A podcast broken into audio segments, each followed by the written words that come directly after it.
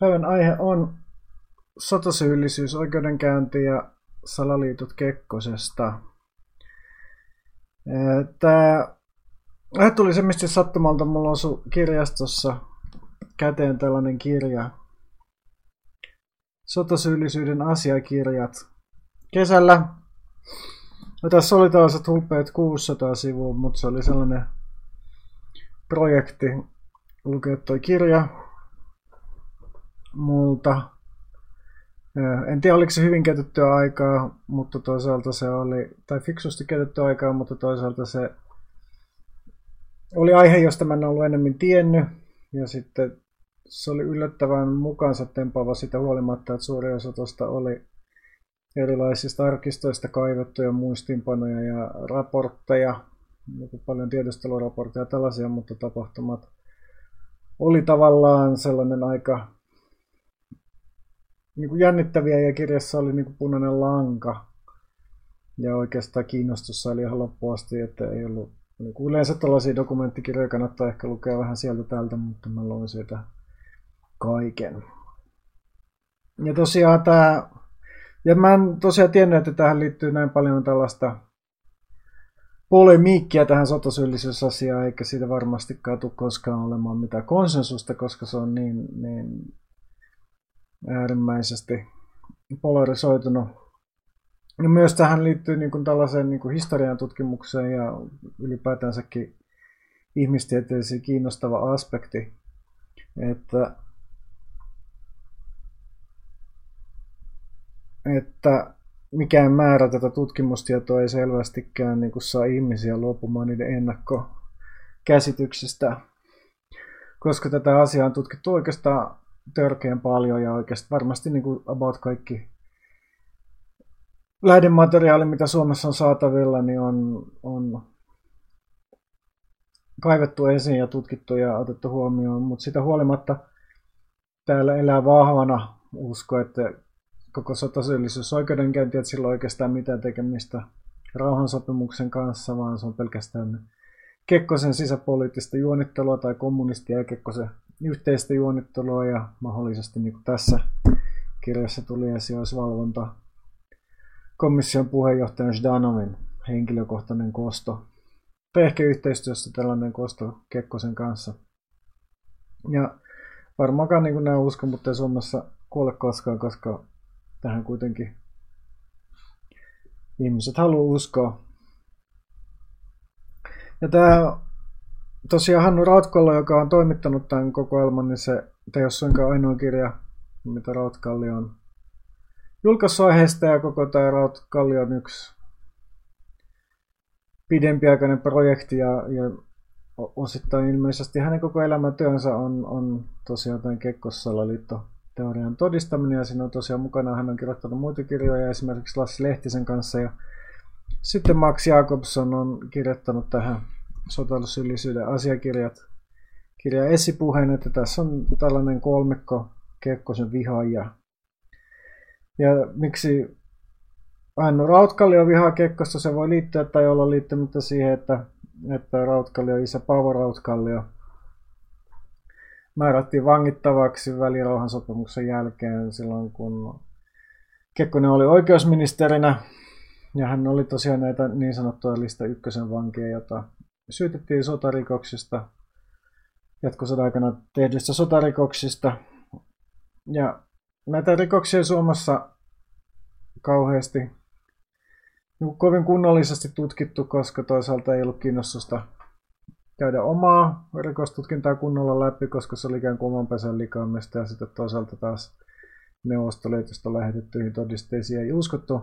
Mutta meillä sitten jollekin annettiin jotain tuomioita ja yleensä se oli tutkinta vankeuden mittainen tuomio. Mutta mä oon aikaisemminkin käsitellyt venäläisten siviilien joukkokuolemia miehitetyssä Itä-Karjalassa nälän seurauksena – erityisesti talvena 41 42, mutta myöhemminkin ja suomalaisilla näillä keskitysleireillä tosiaan kuoli tuhansia siviilejä, että jos jotain voi pitää näistä syyllisinä, niin todennäköisesti tämä vanhempi Rautkalli on hyvin vahva kandidaatti siihen, vaikkakin voi olla, että lopullista selvyyttä siihen, että että kenen, varmasti on jonkun syy, ihmiset ei kuoli nälkää normaalisti tuosta vain. Edes, edes sotatilanteessa, jos sitten vertaa siihen, että Suomessa ei kuitenkaan sitten vapaana kuljeksivia suomalaisia kuollut nälkää juuri lainkaan, eli selvästikin nämä siviilit on kuollut nälkään vähintäänkin sen vuoksi, että heidät on lähetetty tällaiselle keskitysleireille, jossa he eivät ole itse, itsestään sitten voineet huolehtia ja vastuu on ollut näiden keskitysleirien virkamiehillä ja sotilailla siellä. Mutta tämä Rautkalja vanhemman tausta sotarikollisena ei estänyt sitä, että hänestä tuli 60-luvulla kokoomuksen kansanedustaja ja hän toimi sitten poliisiopiston johtajana myös 74-81, että kun sitten puhutaan kuinka Kekkonen on sitä kovasti tuhannut ja Kekkonen ja suomettuminen ja Neuvostoliitto ja kommunistit on tuhannut ihmisten uria ja elämiä, niin ainakin sitten sotarikolliset on elänyt Suomessa vielä 70- ja 80-luvullakin ihan mukavasti. Mutta joo, en tosiaan tätä yhtä kirjaa enempää ole perehtynyt aiheeseen, mutta tässä on kuitenkin, kuitenkin tota, sitten 600 sivua kamaa, niin varmaankin sitten tästä on jonkinlaisen kuva tästä Kekkossalo-liittoteoriaa. Tässä tosiaan kirjan rakenne sellainen, että suurin osa tässä on näitä dokumentteja, mutta sitten näiden dokumentteja välissä on aina tällaisia välijuttuja, jossa vaikka täältä lukee toimittanut Rautkallio, mutta varmaankin Rautkallio on itse kirjoittanut, ja jossa sitten Rautkallio esittelee omia teorioita, ja hyvä läppä on se, että nämä, nämä Rautkallion teorioille ei välttämättä tule sitten näissä dokumenteista ollenkaan mitään tukea, että dokumentit on siellä ikään kuin, niin kuin uskottavuuden vuoksi, mutta ne ei sitten liity aina mitenkään tälle rautkallioiden teoriaan, ja paikoin ne on sitten täydessä ristiriidassa nämä Rautkallio itse arkistosta kaivamat dokumentit sen kanssa, mitä Rautkallio itse väittää.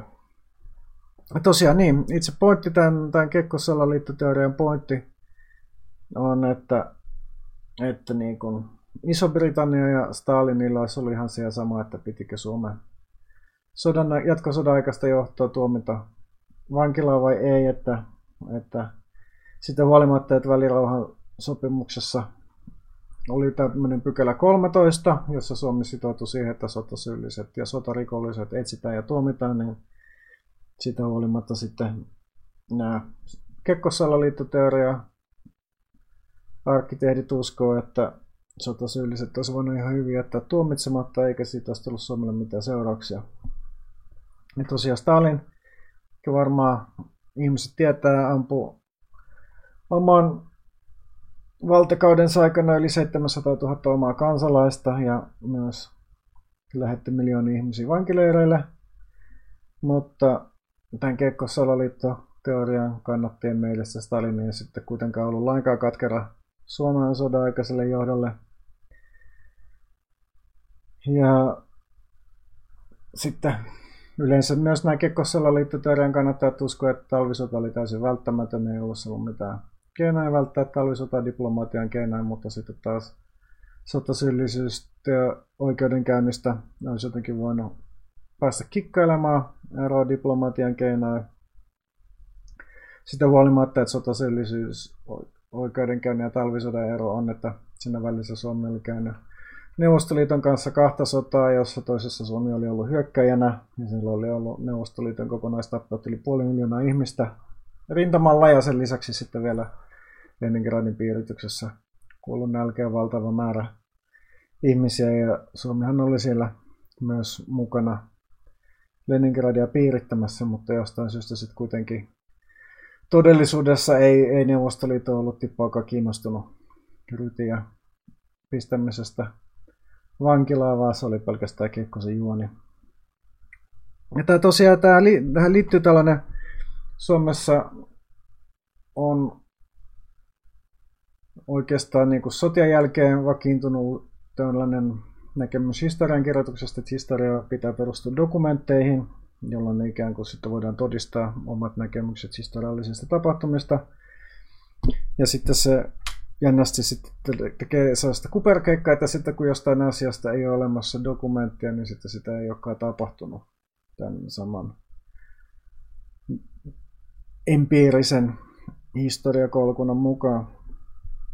Ja Rautkallio ei ole löytänyt koskaan mistään sellaista dokumenttia, jossa Stalin jotenkin komentaisi Zhdanovia ja valvontakomissiota näissä sotasyyllisyysasioissa. Ja se on myös sitten todiste Rautkallion mielestä siitä, että Stalin ei ollut lainkaan mitään, Stalinille ei ollut mitään intressiä tässä sotasyyllisyysasiassa. Mutta se, että niin kun haluaa perustaa empiriaa historian tutkimuksen, niin se ei estä sitä, että voi niin kun käyttää järkeä edes, edes vähän. Et jos yhtään miettii, minkälainen järjestelmä oli Stalinin Neuvostoliitto, niin se ei ollut järjestelmä, jossa joku pystyisi tällaisessa isossa ulkopoliittisissa asioissa tekemään jotain asioita niin kuin oman mielensä mukaan Stalinin ohi. Ja tässä niin kirjassa nimenomaan on paljon viittauksia siihen, että Zhdanov jatkuvasti toimiessaan valvontakomission puheenjohtaja matkusti Moskovaan Stalinin kanssa.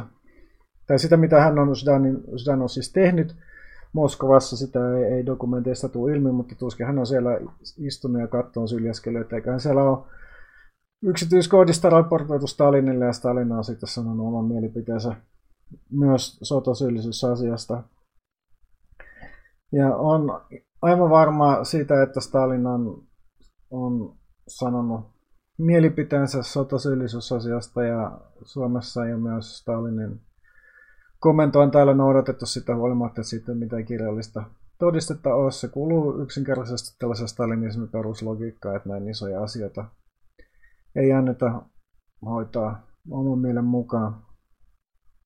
Ja varmasti se on ollut Stalinilta myös hyvin tarkoituksellista, että Stalin ei ole halunnut missään niin kuin todistaa sitä, että hän on itse tähän asiaan sekaantunut. Että pikemminkin sitten kaikki ikävät asiat aina tällaisessa totalitaristisessa järjestelmässä annetaan omia alaisten hoidettavaksi. Ja myös tässä kirjassa ei myöskään ole mitään näyttää sitä, etteikö Iso-Britannia olisi halunnut tuomita Suomen sodan aikaista johtajaa ylipäätänsä. On ihmeellinen käsitys, että sitä huolimatta, että Suomi oli käynyt natsien rinnalla monta vuotta sotaa Iso-Britannian tärkeintä liittolaista vastaan, niin sitten ei olisi niin kuin mitään hard feelings siellä Briteillä Suomeen kohtaan. Ja näistä dokumenteista päinvastoin oikeastaan tulee ilmi, että sotosillisyys oikeudenkäynti on ollut brittien mielestä tarpeen ja myös, myös tuomio suunnilleen sen mukaisia, mitä britit toivo. Tämä koko kirjan tällainen niin kuin smoking gun, joka Ratkalion mielestä todistaa hänen teoriansa, on tällainen keskustelu. Yhden päivän keskustelu Zhdanovin ja Kekkosen välillä 24.7.1945,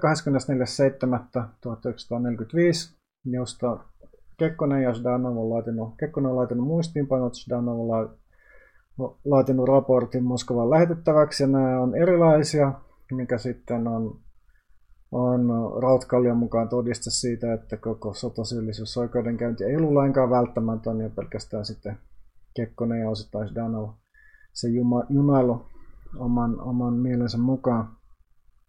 Mutta sille, että nämä dokumentit eroavat, niin no siinä on esimerkiksi tosiaan dokumentissa Kekkosen mukaan Danon on uhkailu, että jos Suomi ei tuomitse sotasyyllisiä, niin sotasyyllisen lähetetään kansainväliseen sotasyyllisyystuomioistuimeen, mutta sitten Danovin raportissa ei ole tästä mainintaa, mutta myös kun lukee tuon Danovin raportin, niin on selvää, että sen pointti ei ole ollut referoida Neuvostoliiton näkemystä Neuvostoliitolle itselleen, vaan sen pointti on ollut raportoida Kekkosen näkemyksistä Moskovaan. että sen takia siinä ei tietenkään ole välttämättä kaikkia laitettu mukaan, mikä edustaa Zhdanovin sanomisia tai kantaa. Ja on varmasti tosiaan erilaisia selityksiä, minkä takia nämä raportit voi mitenkään erota, eikä se ole mikään niin kuin vankka todistusaineisto mihinkään suuntaan. Ja on to, vähintäänkin niin kuin tosi pitkälle vedetty johtopäätös, että nämä osoittaa, että koko sotasyyllisyys oikeudenkäynti tapahtui pelkästään Kekkosen juonittelun seurauksena. Mutta on yhteenvetona, että tämä Rautkallion lehtisen ja Max Jakobsonin Kekkossalaliittoteoria, siinä on oikeastaan peru keskinäinen pointti se, että Stalin on hyvä, Kekkonen on paha ja Kekkonen on kierrompi, kostonhaluisempi ja vaikutusvaltaisempi Suomessa kuin Stalin. Ja toki kaikilla kolmikolla Lasse Lehtisellä, Max Jakobssonilla ja, ja Hannu Rautkalli on lähellä omat syynsä olla katkeria Kekkoselle, eikä Kekkonen tietenkään ollut mikään demokratian mallioppilas jatkuvasti käytti hyvin likaisia kyseenalaisia keinoja ja, ja nykynäkökulmasta tietysti Kekkosen aikakausi on niin kuin sanotaan problematic, mutta se, että pitää Kekkosta Stalinia pahempana, niin se on kyllä vahvaa liiottelua, mutta koko tämän niin kuin tarinan opetus on se, että fiksut ja kouluja käyneet ja pitkän vakavan uran tehneetkin ihmiset, lukenut valtavasti kaikenlaista kirjoja, niin ei ole siltikään tullut sille päässä sen vertaa viisautta, etteikö omat, oma katkeruus ja ennakkoluulo sitten saisi heitä uskomaan ihan mitä tahansa aika päättömiäkin teorioita. Ja tosiaan tähän sotasyyllisyysoikeudenkäyntiin oikeastaan liittyy kolme tällaista kysymystä pohdittavaksi, joka sitten historian on tuomittava. Et ensinnäkin, että olisiko sotasyyllisyysoikeudenkäynnit voitu jotenkin välttää diplomatian keinoin. Toinen on, että oliko ne sotasyyllisyysoikeudenkäynti, oliko ne laillisia ja oikeusperiaatteiden mukaisia. Ja kolmas kysymys on, että oliko nämä sotasyylliset oikeasti syyllisiä siihen, että Suomi lähti sotaan ja pitäisikö heitä siitä jotenkin rangaista.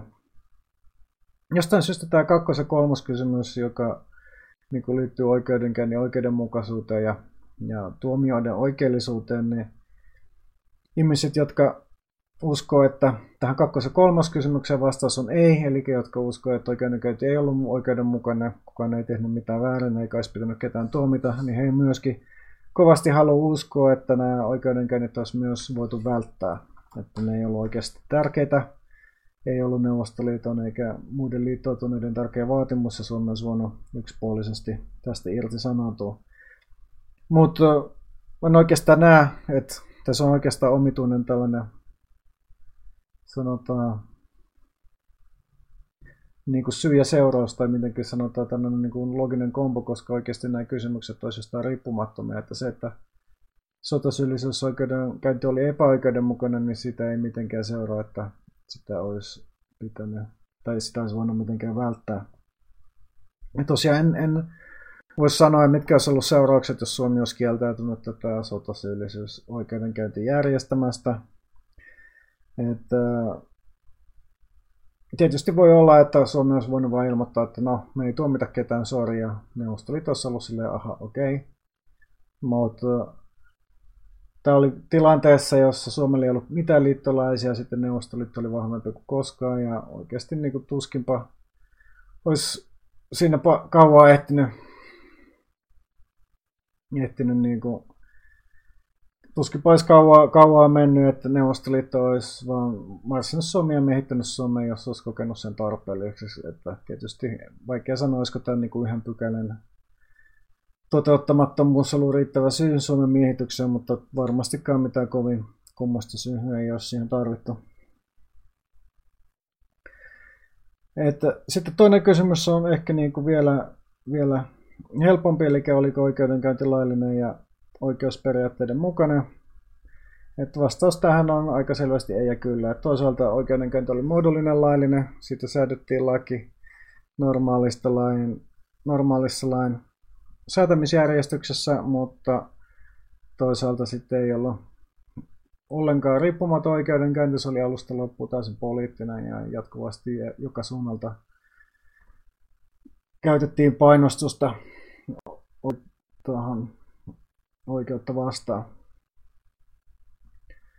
Ja näistä on tosiaan myös paljon tässä niin kuin dokumenttikokoelmassa hyvin, Rautkallian kirjassa hyvin niin kuin asetettu se oikeudenkäynnin jatkuva ja läpensä politisoituminen, että se ei ollut tietenkään oikeudenkäynti siinä mielessä, missä me oikeudenkäynnit nykyään ymmärretään.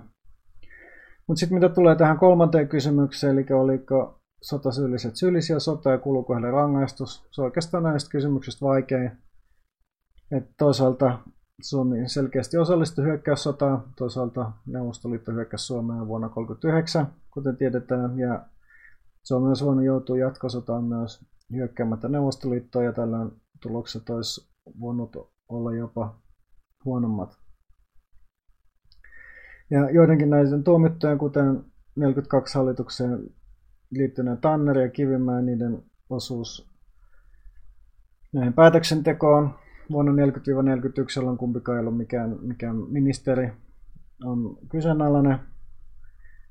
Eli vaikka ehkä Rytiä ja muitakin, osa muistakin toimituista voi, voi pitää syypäänä, niin kaikki sotasyyllisyysoikeuden käynnissä tuomitut ei välttämättä käännyttänyt mitään sellaista todellista valtaa, joka siirtäisi heille vastuuta jatkosotaan joutumisesta. Toisaalta koko tämän aikakauden poliittinen ajattelu, kunnianmoraali ja riskinotto ja tällainen seikkailun halu, mikä kuvaa tätä päätöstä lähtöä sotaretkelle Neuvostoliitto, niin se on nykynäkökulmasta niin ehkä kaukaista, kaukaista moraaliajattelua ja kunniakoodista ja maailmankatsomus, että melkein vaikeaa jopa eläytyä siihen tilanteeseen, missä nämä ihmiset on näitä päätöksiä tehneet ja mihin on perustunut, että se koko niin moraalikoodisto tuntuu tosi erilaiselta ja sikäli taas vähän hankalalta tuu, tuu myös näiden tuomitseminen. Mutta toisaalta on mun mielestä selvää, että oli mahdollisuuksia välttää sotaan joutuminen, niitä ei käy, käytetty. Ja jos pitää sotaa kauhempana asiana, mitä voi ylipäätänsä päätänsä ihmisille tapahtua, niin siinä suhteessa tietystikin syylliset on syyllisiä. Ja sitten jos se Suomen rikoslaista vuonna 1941 löytynyt pykälää, joiden perusteella nämä suunnat tuomita, niin sitten koko Suomen järjestelmä oli myös rikollinen.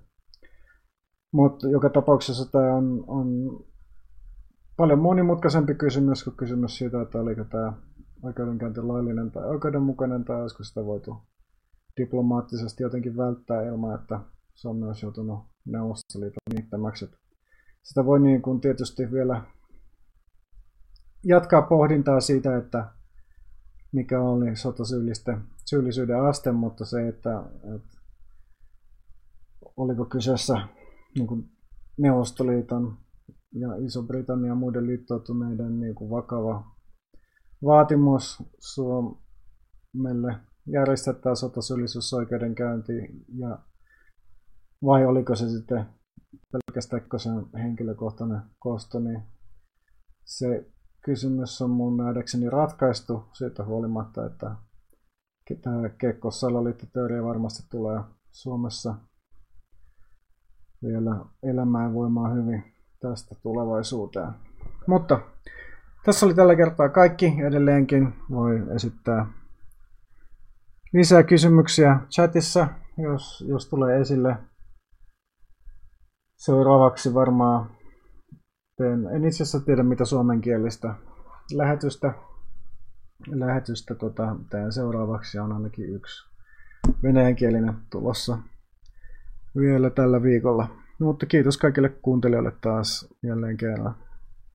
Striimi pysyy auki vielä vähän aikaa, jos on jotain kysyttävää.